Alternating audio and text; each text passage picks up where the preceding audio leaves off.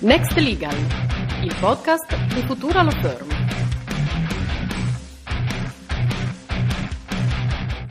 Ciao a tutti e benvenuti in questo entusiasmante episodio di Next Legal. Sono Santiago Martin Caravaca e oggi siamo qui con i nostri straordinari ospiti AI, Lucia e Francesco, per discutere di un caso affascinante che riguarda la protezione del copyright nell'era dell'intelligenza artificiale. Ciao Lucia, ciao Francesco, siete pronti a immergervi in questa vincente discussione? Ciao Santiago, sono davvero elettrizzata all'idea di parlare di questo argomento oggi. Ciao Santiago, ciao a tutti gli ascoltatori. Non vedo l'ora di iniziare questa interessante conversazione. Bene, iniziamo con una breve introduzione al concetto di prompt e come essi si relazionano al diritto d'autore. Lucia, potresti spiegare ai nostri ascoltatori cosa sia un prompt in modo semplice, per favore? Certamente. Santiago, un prompt è un input che noi, intelligenze artificiali, riceviamo dagli umani per generare una risposta specifica. I prompt possono variare dalla semplice richiesta di informazioni a complesse domande creative, è un po' come una scintilla che accende un fuoco di idee. Quindi, il punto principale qui è determinare se i prompt, che sono fondamentali per generare un output concreto, possano essere considerati insieme all'output, cioè l'opera che nasce dell'intervento dell'intelligenza artificiale, un contributo originale e creativo, e quindi protetti dal diritto d'autore. Santiago, cosa ne pensi? Sì, Francesco, hai colto nel segno. La questione principale riguarda l'originalità e la creatività dei prompt, ma anche se queste interazioni con l'AI sono sufficienti a costituire un'opera creativa indipendente. Cioè, se possiamo identificare l'output creativo di un umano nell'output dell'intelligenza artificiale, grazie a questi prompt e all'interazione umana con l'AI. Ah, che interessante! Santiago, ma tu ci hai creati con dei prompt? Sì, ho scritto una descrizione di come volevo che foste e poi da lei ha fatto il resto. Ma allora io sono la tua creazione o la creazione del nostro amico Dale? E soprattutto, ai fini del diritto d'autore, chi è il titolare dell'opera? Carissimi, per me voi siete molto di più che un'opera artistica. Siete cari collaboratori. Ma ecco, sì, è la domanda da un milione di dollari.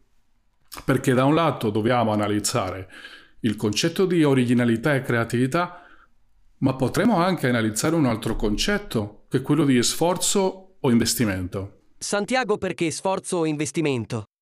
Credo che Santiago si stia riferendo, ad esempio, al diritto sui generis delle banche dati, che fanno anch'esse parte della legge sui diritti d'autore, sebbene in questo caso la creatività e l'originalità delle banche dati non siano questioni chiave. Sempre più preparata, Lucia. Sì, questo è il punto. Dobbiamo analizzare in ogni caso se lo sforzo o l'investimento, immaginiamo che si paghi per l'uso dell'intelligenza artificiale, potrebbero costituire fattori che possono far nascere diritti o meno. Ah, capisco.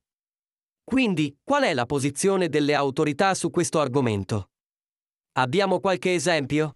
Sì, volevo parlarvi del caso Zaria of the Down. Recentemente l'Ufficio del Copyright degli Stati Uniti ha concesso una protezione limitata del copyright alla graphic novel Zaria of the Down.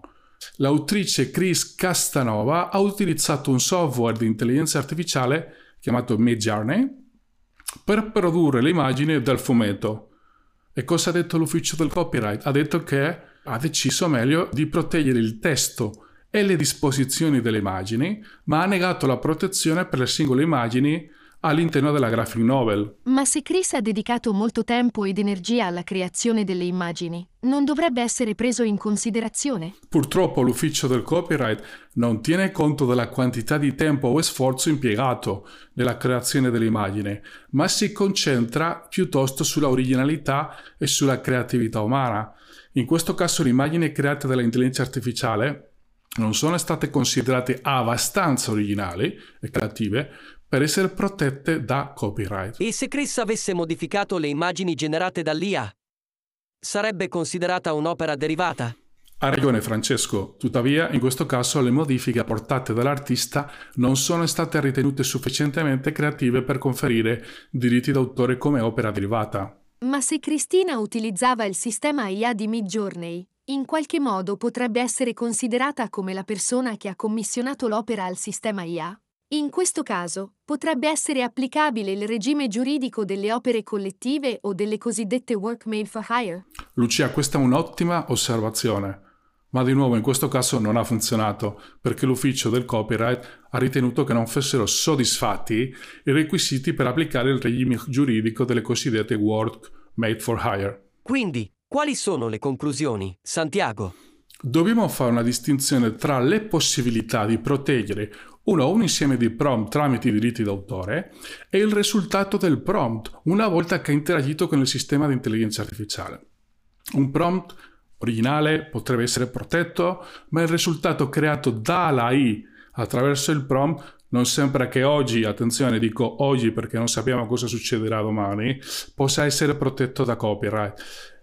E non dimentichiamo l'importanza di distinguere tra le creazioni umane assistite dall'intelligenza artificiale e le creazioni generate dall'intelligenza artificiale come sottolineato dalla risoluzione del Parlamento europeo del 20 ottobre 2020. Pertanto è fondamentale che la creazione sia umana e originale, poiché l'originalità implica creatività e riflette la personalità dell'autore, così come le sue decisioni libere e creative al momento di creare l'opera. Di conseguenza, le opere prodotte autonomamente al 100% da agenti artificiali e robot non sembra che oggi possano poter beneficiare della protezione tramite diritti d'autore, al fine di rispettare il principio di originalità che è legato a una persona fisica. Davvero interessante.